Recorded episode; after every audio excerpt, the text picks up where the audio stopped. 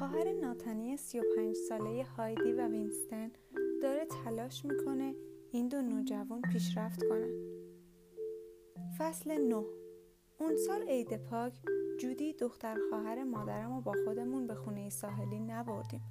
چون دفعه آخر که بردیمش موقعی که داشت یه غریق نجات محلی رو میبوسید مامان دستگیرش کرد. اون سال وقت بیشتری برای خودم داشتم. چون هایدی بیشتر مشغول کارهای خودش بود یه بار توی ساحل هایدی به هم گفت کارولین میگه بانی گفته هوش من اندازه توه خیلی هم زیاده توی یه نامه به کارولین گفتم که فهمیدم هایدی رو مخفی از من ملاقات می‌کنه و دوستای خوب همچین کاری نمی‌کنن. کارولین در جوابم نوشت از من می‌خواد بهش اعتماد کنم و فعلا به کسی چیزی نگم.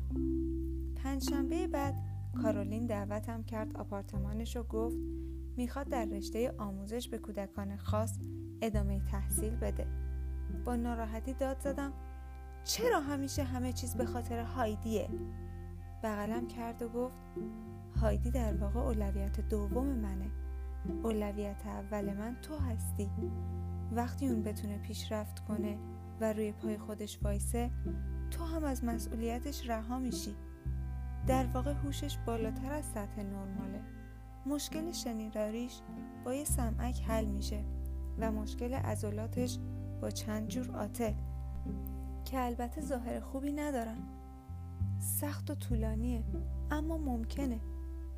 وقتی رفتم خونه هایدی به هم گفت مامی گفته نمی‌خواد من دیگه با کارولین بگردم.